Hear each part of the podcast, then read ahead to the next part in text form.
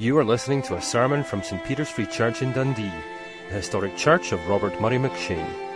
For more sermon content, please visit our website at stpeters-dundee.org.uk. Pray for us as we begin. Let's pray together.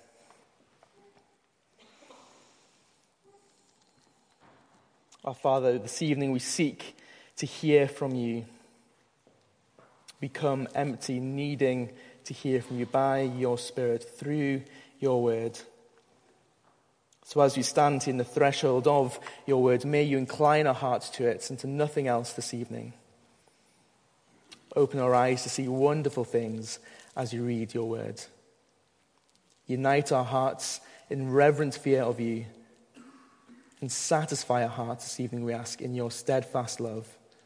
We ask and we pray in the name of Christ our King who sits at your right hand. Amen. I wonder if you've ever had one of those situations before where someone does something and you just think, how can they do that? How dare they do that? What gives them the right to say that, to get away with saying that? Well, this evening we are in Luke chapter 11. As we come to this section in Luke's gospel, we might be inclined to think the same. We might even be a bit confused about what it all means. But before we get to Luke chapter 11, let's first remind ourselves of what the gospel as a whole is about.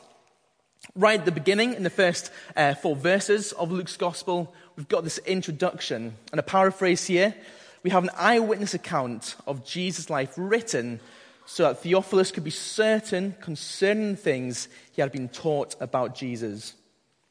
Luke's gospel was written to give certainty about who Jesus is. That's the big picture of the gospel as a whole. Then, if we zoom in a bit more, in chapter 9, 51, it says, When the days drew near for him, that is Jesus, to be taken up, he set his face to go to Jerusalem. So, for, so from that point on, in 951, onwards to Jesus getting to Jerusalem, it's all about that journey, that journey to the cross. And we follow him, learning from him what it looks like to follow him to the cross. But what's happened since then, from 951 to 11? Well, some pretty well known sections if you've got it in front of you. We've got uh, the parable of the Good Samaritan, the interaction of Jesus with Mary and Martha. We have the discussion about the Lord's Prayer. Now, why have a section on Jesus' distinctive way of praying? A pattern for how Jesus' followers should pray? Why have a section about sitting at Jesus' feet? Well, I think the answer to those questions comes in our passage this evening. So if you have a church Bible, we're on page 1043. And let me read for us Luke chapter 11, verses 14 to 28. Now, he, that is Jesus, was casting out a demon that was mute. When the demon had gone out, the mute man spoke, and the people marveled. But some of them said, He casts out demons by Beelzebul, the prince of demons. While others, to test him, kept seeking from him a sign from heaven. But he, knowing their thoughts, said to them, Every kingdom divided against itself is laid waste, and a divided household falls. And if Satan also is divided against himself, how will his kingdom stand? For you say that I cast out demons by Beelzebul. And if I cast out demons by Beelzebul, by whom do your sons cast them out? Therefore they will be your judges. But if it is by the finger of God that I cast out demons, then the kingdom of God has come upon you. When a strong man fully armed guards his own palace, his goods are safe. But when one stronger than he attacks him and overcomes him, he takes away his armor in which he trusted and divides his spoil. Whoever is not with me is against me, and whoever does not gather with me scatters.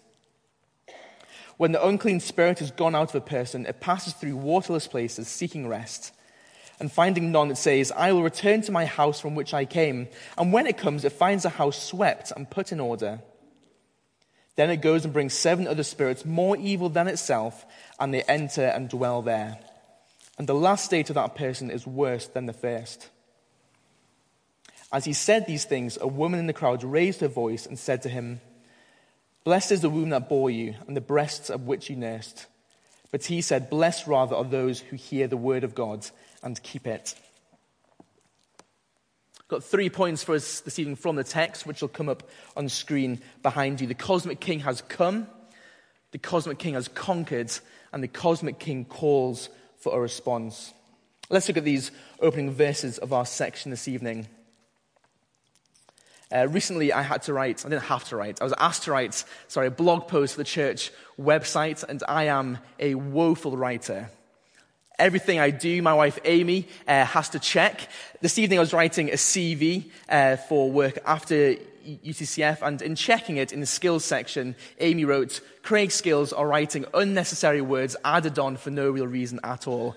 I am a woeful writer. I waffle on as I'm doing now.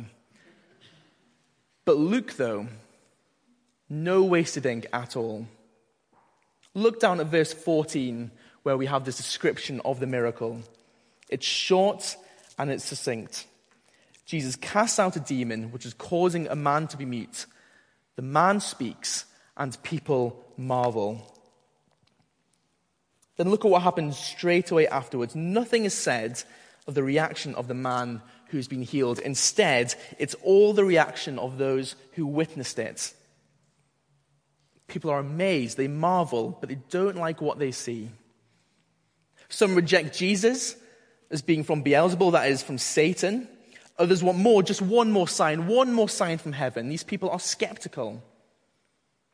They don't doubt that a miracle has happened, they're perfectly aware it's happened. They doubt how it was able to happen.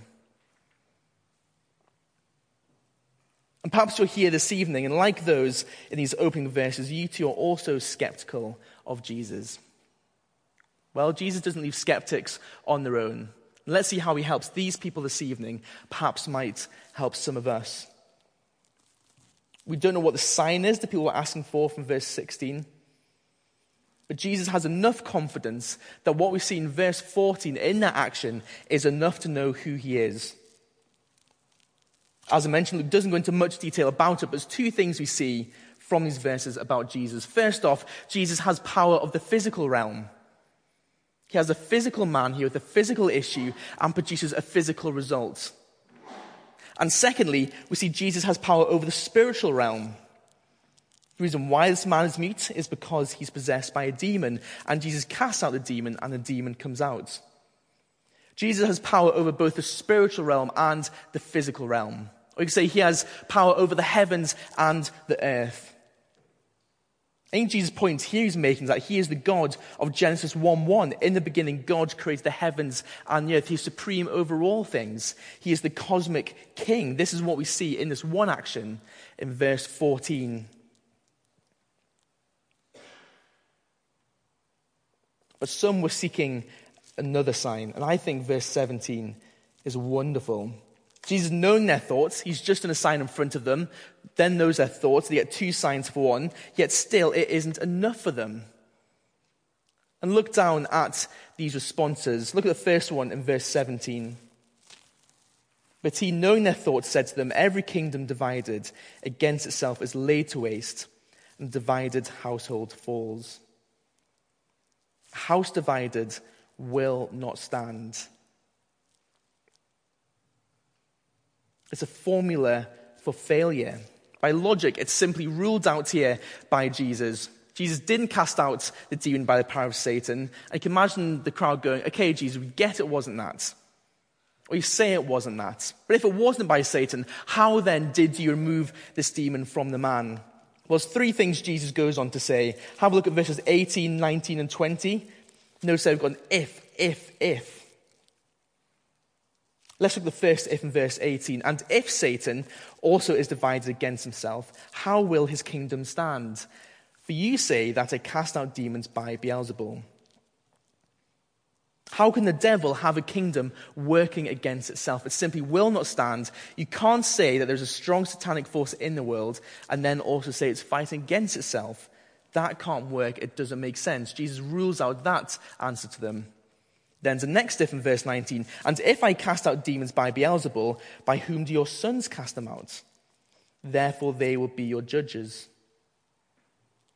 And who are the sons mentioned here in this verse? Well, I think it's the disciples mentioned in chapter 10. Chapter 10, 17, where it says, The 72 are sent out by Jesus, and they return with joy, saying, Lord, even the demons are subject to us in your name. Jesus is saying, These disciples, these fellow heirs with Israel, if I cast out demons by the power of Satan, then so did they.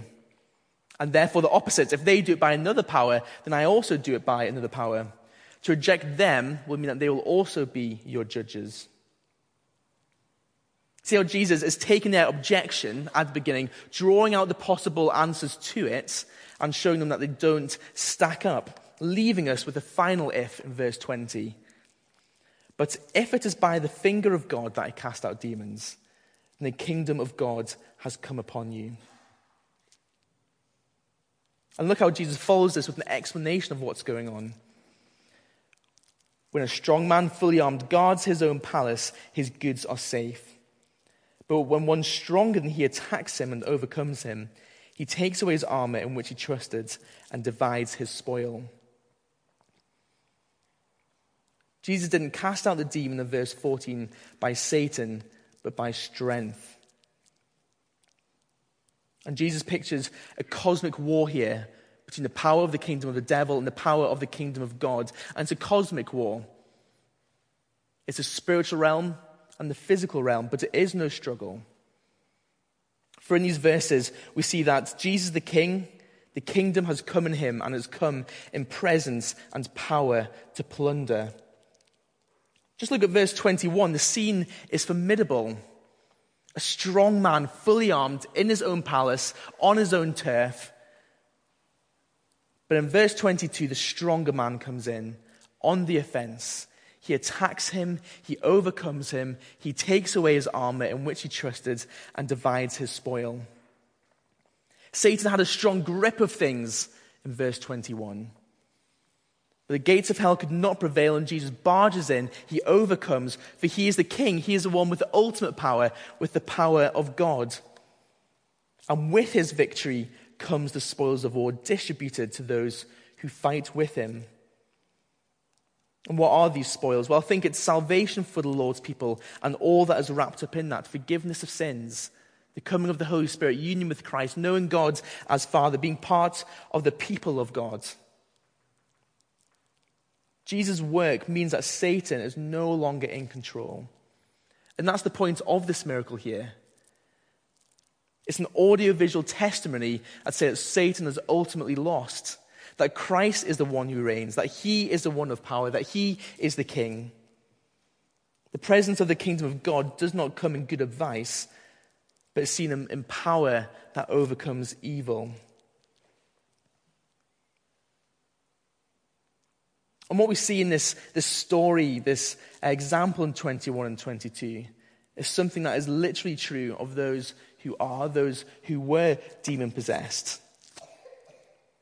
But I think it's, a, it's an image of every person that has ever lived who has come to know the Lord Jesus Christ. In Paul's letter to the Ephesians at the beginning of chapter 2, it speaks how, about how everyone who's not under Jesus is under the rule of Satan. The prince of the power of the air, he says to use his language. So if verse 21 is true of everyone, if every person who's ever lived begins under the rule of Satan, how does Jesus break in and defeat him? Well, before we get back to Luke's gospel, I think Colossians helps us here. In Paul's letter to the church there in chapter 1, verse 13, he says, He that is Jesus has delivered us from the domain of darkness and transferred us to the kingdom of his beloved Son. And Paul later goes on in chapter 2, 13 to 15, says, And you who are dead in your trespasses and the uncircumcision of your flesh, God made alive together with him, having forgiven us all our trespasses by canceling the record of debt that stood against us with its legal demands. This he set aside, nailing it to the cross. He disarmed the rulers and authorities and put them to open shame by triumphing over them in him. And this is exactly what Jesus is traveling to Jerusalem to do to go to the cross, to nail the record of debt that stood against us, to disarm the rulers and authorities and put them to open shame. For it's at the cross where Jesus stands toe to toe with Satan and wins his great victory. It's at the cross where we see the power of the gospel.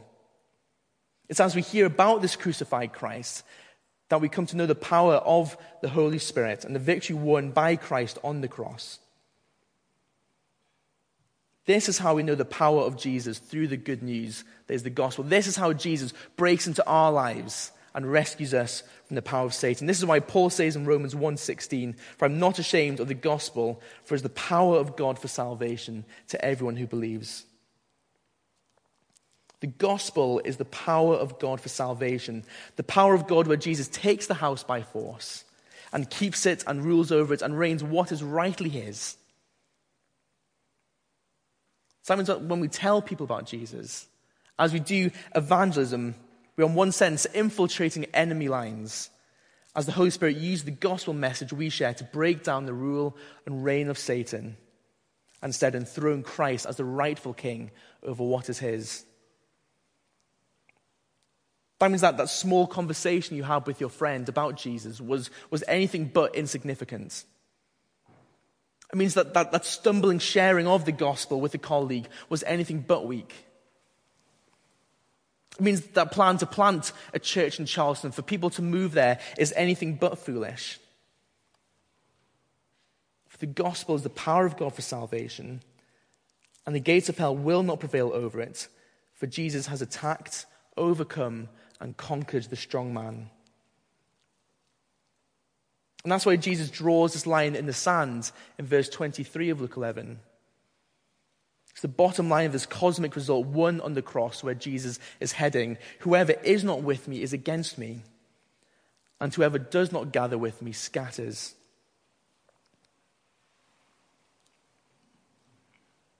See, in this cosmic war, there, there are no spectators. Jesus is very clear about that. As one commentator says, in this cosmic war, there is no Switzerland, there is no neutrality. Jesus has shown us who he is. And he says, What do you say in response? There is no wiggle room, there is no grey area. And his point is clear do you stand with him and help gather in those who also stand with him? Praying for his work, making the most of the opportunities you have? Or do you go out and scatter and to influence others not to come to him? These are his two options he gives us. Are you with Jesus in the kingdom of light? Or are you against him in the kingdom of darkness? It's a stark, stark thing Jesus says here to us this evening. Cosmic king has come, he has conquered, and he calls for a response.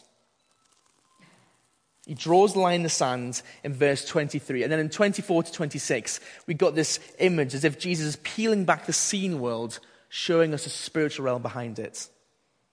Possibly explaining the spiritual aspect of the situation of verse 14.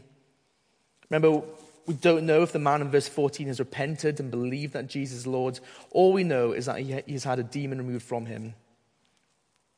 And in this picture, in this image, it's left him, it goes wandering, it seeks rest, and finding none, it returns home, returns the body from which it was removed. And as the spirit returns, it finds the man in good order, morally upright. His life has been sorted, it's been tidied up, but still open to the demons. There's nothing replacing it no stronger force, nothing has come instead. There's no protection from God the Holy Spirit. Ultimately, this picture here is of a man who was not saved. He had not acted in God's goodness towards him, he had not received the Holy Spirit. And so he's left open to more demons. And it's really a tragic picture. And its most direct way is talking about the activity of demon possession. What can we learn from this? Well, one thing we don't learn is that everyone who has a Christian has everyone who is a Christian, sorry, has the Holy Spirit, and everyone who isn't a Christian has demons dwelling in them. That's, that's not the point of what Luke's saying here, nor is it true. But I think we see a picture of someone who's trying to, to clean up their life, tried to do better, tried to live a more moral life, and perhaps even succeeded. Perhaps in one sense, they may even look like a Christian, but they aren't. They may, they may not be demon possessed, but they aren't a spiritual vacuum either. Christ is not dwelling in their hearts. Satan still reigns over them. They are not on the side of Jesus. So that's how I think verse 27 28 fits in with this. As he said these things, a woman in the crowd raised her voice and said to him, Blessed is the womb that bore you and the breasts of which you nursed. But he said, Blessed rather are those who hear the word of God and keep it. This woman, struck by what she has seen, struck by what she has uh, heard, just blurts out. But the point of her blessing is not to eulogize Mary, but instead Jesus. And Jesus agrees with her blessing, saying, Yes, that's true what you say. But he raises the bar to a greater blessing. He opens up the blessing to more people. He says, Yes, but blessed rather are those who hear the word of God and keep it. This is what it looks like to be on the side of Jesus, to hear his word and keep it. Let's take a step back here from our passage in Luke 11. Let's think how this, this fits in with what we've seen before in Luke's gospel. Remember, we are following Jesus on his way to Jerusalem. He is off to bear the wrath of God for our sin, off to transfer all those who believe in him from the domain of darkness into the kingdom of light, off to defeat the strong man and take his spoils. And as he travels there to Jerusalem, he's teaching us what it looks like to follow him. That is to hear his word and keep it. And that's what we see in those examples I mentioned in chapter 10 the teaching about the Samaritan, of Mary and Martha, the one of prayer. Three examples of following Jesus on his way to Jerusalem. And, and in the story of the Samaritan, obeying God's word looked like care of others. With Mary, obeying God's word looked like attention to Jesus. In prayer, obeying God's word looked, looked like praying to our Father. And in our passage, obeying God's word looks like believing who he is, that he is the king of all, and so obey him. To hear God's word and not obey it is in the language of verses 21 22, like having Jesus, the stronger man, dwelling within us, having him reigning over us, and then, and then at the same time, hearing the whispers of the strong man at the back door, seeking to let him in the back door and up the stairs I think, why would we want to do that? Why do we want to have half heartedness to Christ? Why do we want to let Satan, this demon, back in? Satan demons, they're, they're homicidal, they're trying to destroy us, trying to stop us from hearing God's word, from obeying God's words, and they will not stop coming back. So to try to let them in, to welcome them in, to let them in in a small area of a life is, in one sense, suicidal. It's welcoming destruction, welcoming death. And for each of us, trying to sneak the strong man, Satan, into the back door will look different. And perhaps things come to mind now where we are tempted to do so. But not one Christian will face that daily battle alone. Dwelling within the believers is the cosmic king himself, the one who has dethroned Satan. In John 14, 23, we have these wonderful words. It says, Jesus answered him, If anyone loves me, he will keep my word. My Father will love him, and he will come to him and make our home with him. The same Jesus who conquered the devil on the cross now dwells within all those who love him and keep his words which means that we are now able to say no to the strong man, no to his whispers to be let back in. Because we have one dwelling within us who is far greater, one who's transferred us from the domain of darkness and into his kingdom of light. Next Sunday, I'm preaching uh, in, in Bruntsfield, and this was the passage I was given in their series on Luke's Gospel. And then when I was asked to preach here and saw it was the Lord's Supper, I thought this is a wonderful reminder for us that as we come to the Lord's table, we do not do so alone, but we come with the Lord Jesus, dwelling within us, the cosmic King who has come, who has conquered and who calls for response. Let's pray.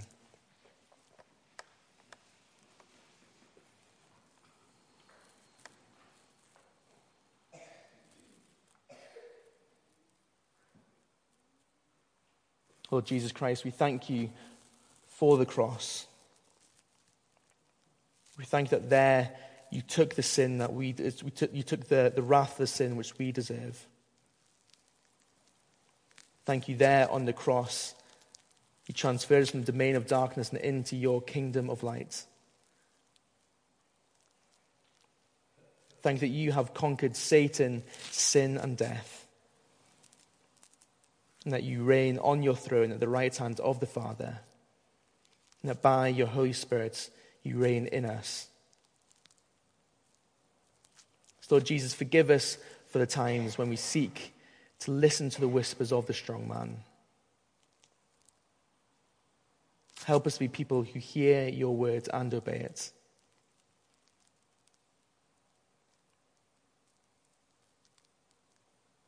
Lord Jesus, as we go out and seek to tell others about you,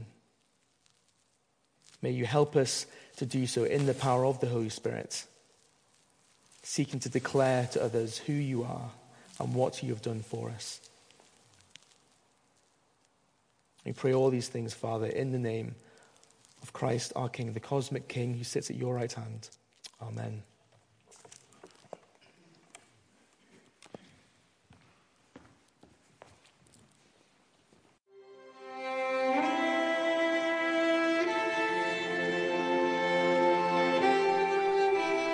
Thank you for listening to this sermon from St Peter's Free Church in Dundee.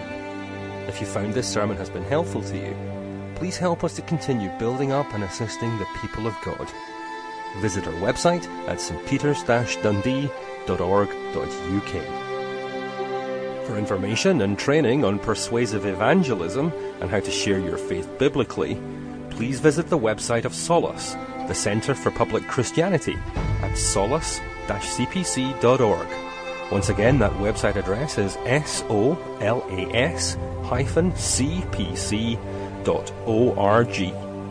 Thanks for listening.